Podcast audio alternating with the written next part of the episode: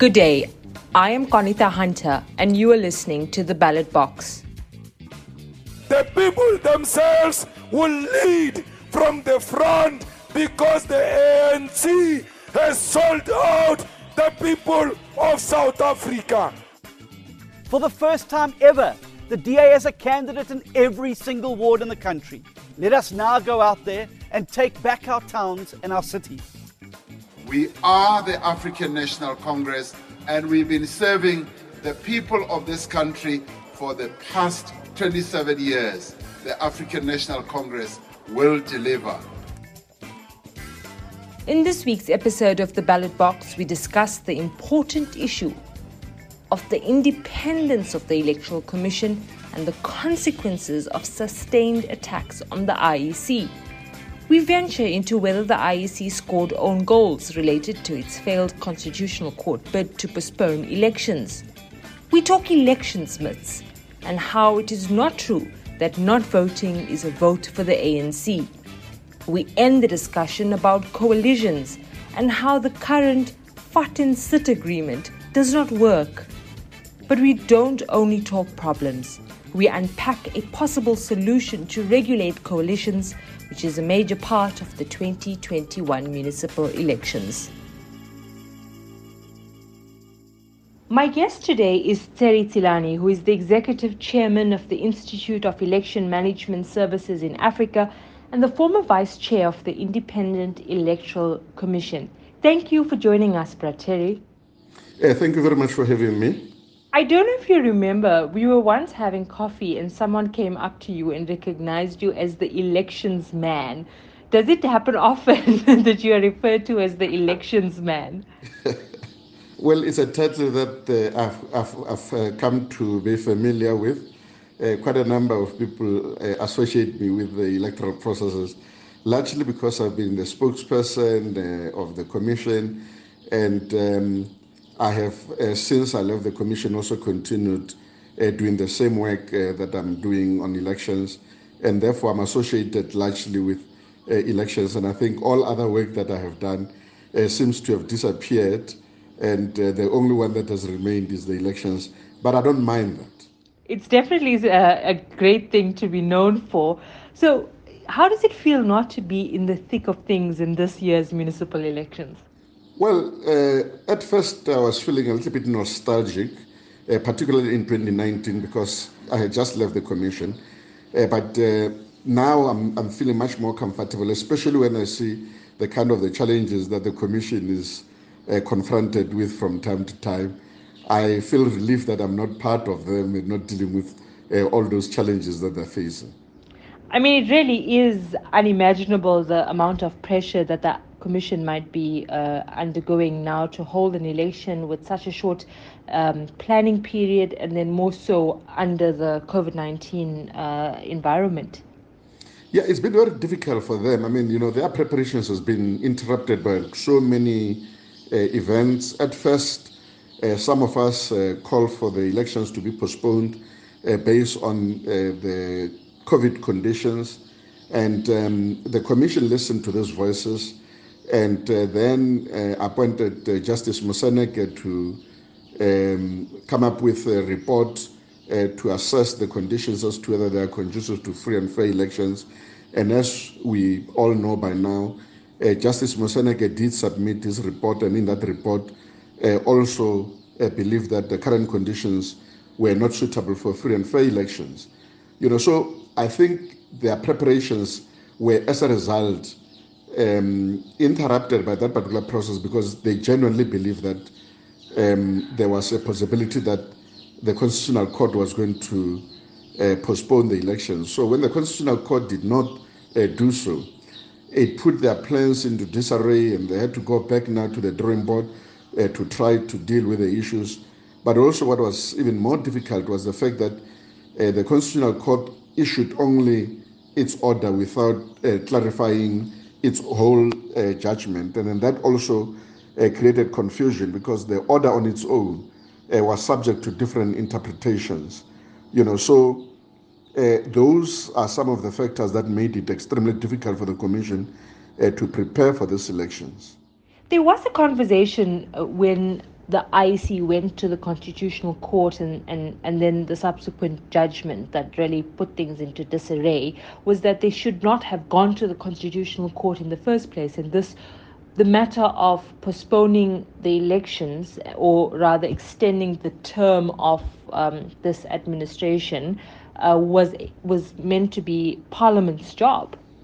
Yeah, that's true. In fact, I also believe that uh, they should have gone to Uh, the cons- rather to Parliament uh, to uh, get uh, at least approval from uh, the from from Parliament, because it is it was very clear that Section 159 of the Constitution would require some kind of a constitutional changes or amendment in order to allow for the elections to be postponed.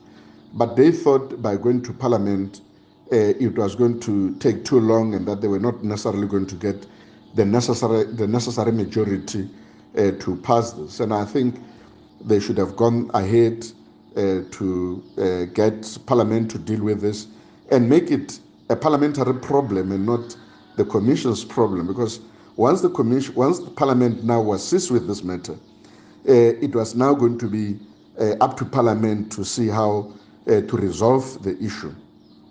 But uh, by second guessing uh, Parliament, uh, they made a mistake and then they went to the Constitutional Court.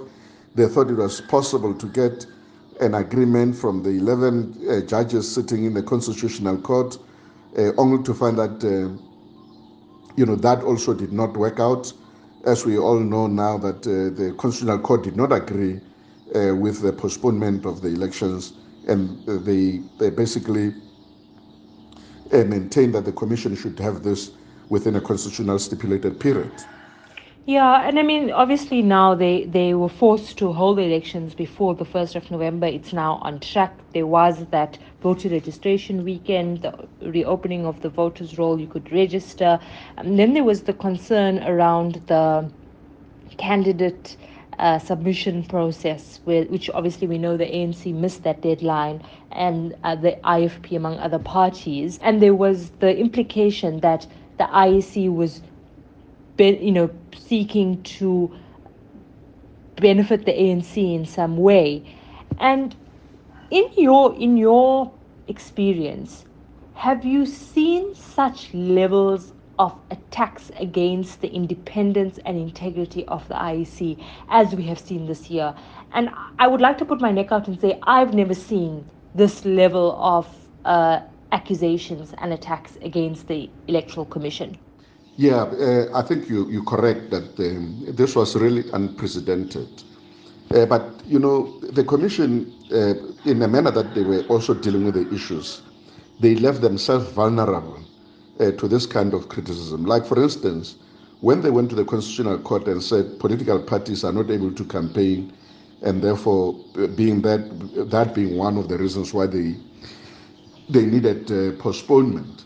And then some of the political parties then said, no, no, no, but uh, we don't need that. We are able to campaign, and then therefore the, the elections must proceed. So they left the commission in a very difficult position because it was now left uh, supporting or being perceived to be supporting certain parties that were saying that the elections should uh, be postponed, and then other political parties were saying, no, we are prepared to proceed.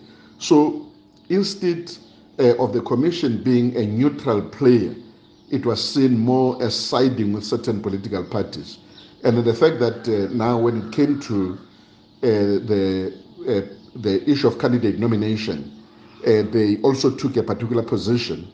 That also weakened their position, and it made them much more vulnerable in, in, in in the process. Um, as you will recall, the Constitutional Court I mean, the commission, when it started, it said that it understood the, the, the order from the Constitutional Court to mean that once you open voter registration, then you open for candidate registration. Yeah. And then that argument was also rejected by the Constitutional Court to say uh, uh, it is an argument that is unsound.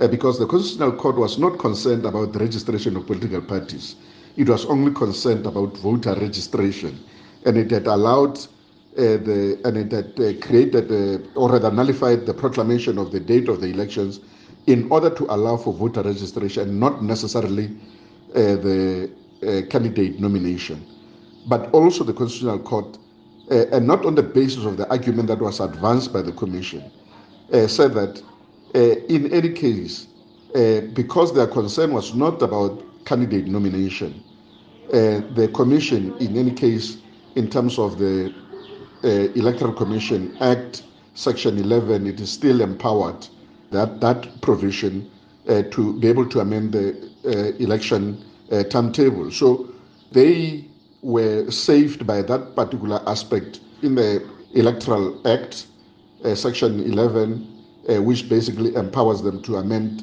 uh, the election timetable. But the logic that they had created of saying once you open for voter registration and it automatically leads to candidate registration was rejected by the Constitutional Court uh, as unsound. You know, so it is those kind of arguments and uh, the approaches that they've taken that also made them very vulnerable uh, to uh, criticism by uh, certain political parties. So one can say that they have been scoring own goals. Uh, absolutely, um, and I don't think it is deliberate on their part. sometimes it's you know you've got to be very very technical in these processes and I think in areas where uh, they basically uh, were not, uh, they created an impression that they were siding with uh, certain political parties. So, yes, indeed, they scored their own goals, uh, even, even if uh, it was not deliberate on their part. But that has opened the door now to so many other smaller parties attacking the independence of the Electoral Commission you saw Action SA also uh, creating aspersions um, on the independence of the Electoral Commission. You saw a lot of political parties, smaller political parties, you know, creating this impression that the IEC, um, w- you know, was almost in bed with the with the ANC. And you know, I, I I've covered a few elections and know that sometimes smaller political parties will take advantage of you know the fact that they can question election results a little bit because they are not you know, gaining the amount of seats that they would have liked, or so forth. But what I worry about in this elections is that you, what you're going to have is sort of people from across the political spectrum coming together on this particular issue around the independence of the electoral commission, and that could ultimately, for whatever reason, and then that could ultimately uh, undermine the election results. So that's some that's a worry that I have in my tummy as we speak. Is it something that you, uh, a concern that you share? No, absolutely. I mean, you know, uh, and then I kept on saying that, and I don't understand why the commission did not do this. Uh, they relied on uh, uh, party liaison committees to try to deal with the tensions. But in the past, what we used to do is that we would go to, we would have bilateral discussions with different political parties in order to get as much consensus as possible so that by the time you go to the party liaison committee, uh, you have listened to the concerns of uh, different political parties and then you have addressed them to the extent that you can address them. So that in itself lessened the tension. And I was quite um, surprised that the Commission uh, did not seem to uh, take the initiative of uh, going to all these political parties, briefing them about the preparations, and also listening to those political parties about uh, their concerns going into these elections. If they had done that, I think it would have lessened the tension that currently exists. Now, if all these political parties uh, can be able to gravitate towards each other and then be able to uh, create a, a, a, front against the commission, uh, that would actually be very worrying. Um, you know, going into into these elections because then, you know, whatever little mistake that the commission is going to uh, make, and then there will be many uh, logistical errors that happen in the elections uh, the Commission's uh, bona fides is not, uh, they are not going to be accepted as such. It is going to be as though the Commission was doing things uh, to favor one political party over the other. And what's the consequence of that on on the legitimacy of the election results? It will have a dire impact uh, on the credibility and integrity of the process, and then make the Commission vulnerable to attacks, including uh, being certain results being uh, contested in, in, in the courts. I mean, the IEC has, um, you know, since since the '94 elections, um, you know, prided itself on the fact that it delivers uh, election results that are that are not disputed and that you know maintain uh, its integrity and and the, the IEC has has defended its election results and, and the independence of, of the organization. And I, and I worry that this election might be might be um, you know venturing into new terrain. But let's talk about elections myths right there's there's a lot of myths around elections and the and the most common one is that if I don't vote, the ANC will benefit. I mean, why does this exist? Is it true, firstly? No, no, it's not uh, true because the results and the allocation of seats are based on the number of people who have voted uh, in that election. Whether they voted for one political party or the other, it is the aggregate um, of uh, the number of votes that have been submitted, particularly uh, at the proportional representation level, uh, that will get a particular political party to win. So non-voting is not a vote uh, at all, uh, and then no no uh, results will be going to any party if you have not participated in the elections. President Cyril Ramaphosa and DA leader John Steenhuisen have on the campaign trail said to their supporters that if you vote for small political parties, you're wasting a vote. Is there such a thing as wasting a vote? There is no such thing. In fact, I think it's very irresponsible of uh, political leaders uh, to spread that particular message and try to create a two party state. Um, the Constitution does allow in a multiplicity of voices, and therefore, uh, there is no a vote that is wasted, even small political parties, as we have seen during 2016. The 2016 municipal election results proved how important smaller parties are and the role that they can play in coalition governments. And so no party can be, you know, undermined in any way because parties who have just one seat, like you mentioned, can become kingmakers.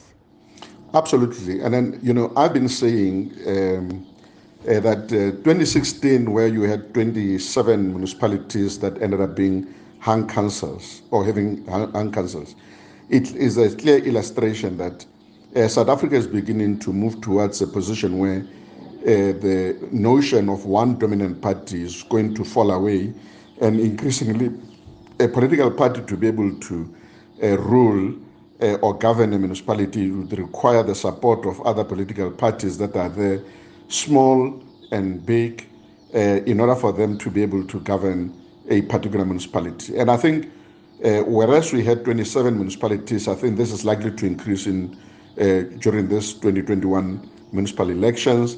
And I think there is also a possibility that even uh, in 2024, there are provinces that are likely to have uh, you know, a coalition uh, arrangement. And then I think even, uh, even at the uh, National Assembly level, uh, there is a possibility that we will end up with coalition. So coalition is something that is here to stay.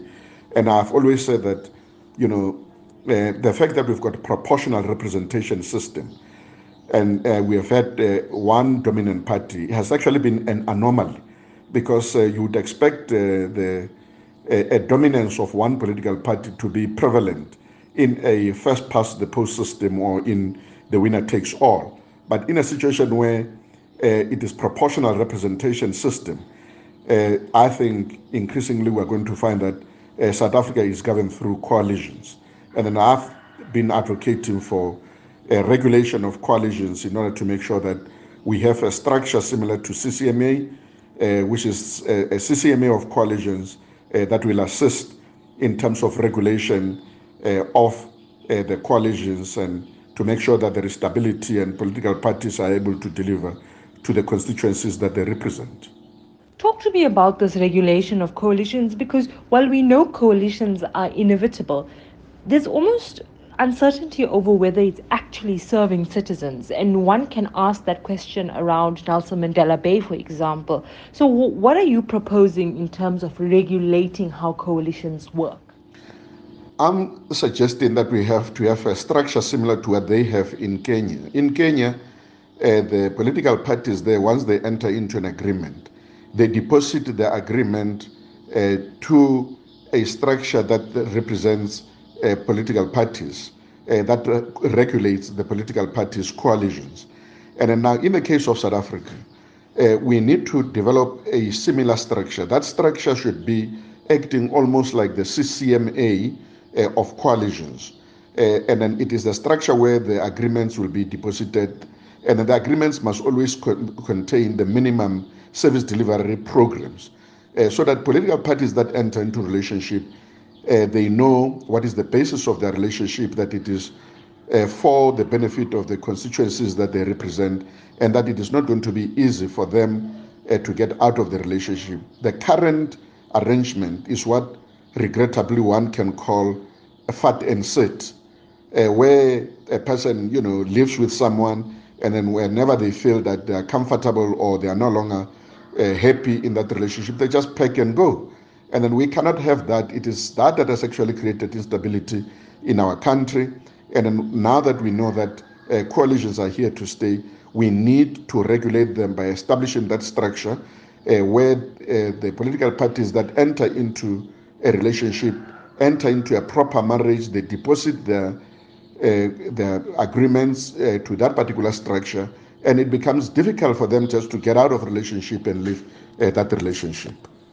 I love the term vat en sit coalitions because that's exactly what it is. Um, and we never really know what happens in the talks leading up to the announcement of coalition. So after November 1, for example, there will be these high level talks between leaders of political parties, not even those who actually going to sit in the councils, you know, higher level discussions. And you public doesn't really know what is the basis of these um, marriages of political convenience. And, and, and it becomes very little to do with service delivery than it has to do with, um, uh, you know, personal political ambitions. And it, it, it, it has very, very devastating impact on the citizens when the political agreements is not about service delivery and it is about, you know, other political issues. Absolutely. I mean, look at the, the Western world, Western Europe in particular. I mean, Germany and many other countries uh, in that part of the world have had coalitions since 1945. Now, uh, there is stability in those areas, in spite of the fact that they've got coalitions. What is the basis of that stability? It is because there is a proper arrangement and agreement uh, uh for those coalitions to work. And uh, in our context, the fact that the coalitions did not work, it is largely because we've got a very loose arrangement, and as you've correctly pointed out, uh, which are really based on personal uh, ambition and interest, and a person or party enters into a relationship and can live as and when it wants to, and um, you know that begins to affect the stability of the municipality and service delivery, um, you know, programs in that particular municipality. So uh, once we now have a proper regulation, you've got a structure, it is going to be difficult for political parties just to go in and out of relationship and, and affect the whole uh, service delivery processes in that particular municipality. So, who can set up this regulatory body? Is it COGTA? Are you lobbying COGTA? Are you lob- lobbying political parties in parliament? Who has the authority to set this up? If the political parties in parliament must pass a legislation that is going to regulate, that is going to create a body that is going to regulate uh, this uh, kind of uh, relationship. I think, you know, at first, and then you, you saw this happening in, in, in, in Gauteng, where the MEC uh, thought that uh, by election would resolve um, instability in a particular municipality. Like, for instance, in Tshwane, uh, he wanted to, he dissolved that municipality and wanted to go through a, a, a by election in order to try uh, to deal with that situation. But there is no guarantee that once you go to a by election, it is going to produce a different result. It could still end up with a situation where you've got uh, a coalition arrangement or no party with, uh, you know, outright majority. And now I'm saying it's going to be even more difficult now when it comes to the provinces where now you've got uh, provinces that are also under coalition or even at a central government level where now you've got a, a, a coalition. You can't now say that let there be a by election in order to try to resolve this issue. So there is a need to come up with uh, innovative ways of trying to deal with this other than trying to resolve uh, impasse uh, or a hung uh, council uh, through a by election. You know, so uh, Parliament has got the responsibility to pass that legislation and make sure that it is a legislation that is going to be uh, for the interest of uh, the constituencies uh, in those different municipalities because it is in the interest of everybody uh, that there is service delivery, uh, that there is stability, and that people are able to get what they expect from local government. Absolutely. Mr. Tselane, as we wrap up, I just wanted to talk to you about voter apathy. And this is something that has also been worrying me when I um, analyze the political landscape. There is this myth that persists that voting doesn't change anything. And that's why people are, for the lack of a better word, gatvol with local politics and they are opting to stay away. Why is this something that also concerns you? It is a major concern because you know the uh, the integrity of uh, government uh, is largely based on uh, you know the voter turnout. If you have a few uh, people participating, then it begins to affect uh, the the integrity and credibility of that particular government.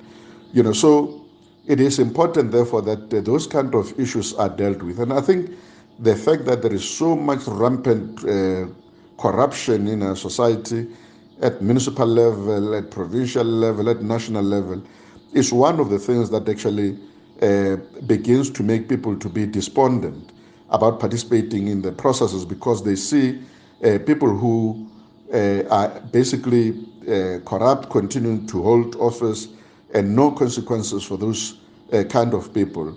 And I think it's important, particularly from the side of uh, central government, from the presidency, Uh, and from NPA, uh, to make sure that there are consequences for those people who are found uh, with, uh, you know, uh, their their hands in a cookie jar. You know, so that people can begin to have confidence in the whole political system that indeed there is something happening at that level. But also the issue of the fact that people get elected and then once they get into office, they completely forget about the constituencies that elected them. Um, you know, it is another aspect that make people to be despondent. And I think once people are elected in positions, they've got to make sure that they service the constituencies uh, that have actually put them, put them into power. This brings our show to an end. This episode of Ballot Box was presented by Qaanitah Hunter and produced by Shante Schatz. The music in this episode is courtesy of Getty Images and Epidemic Sound. For more elections content, go to news24.com forward slash elections.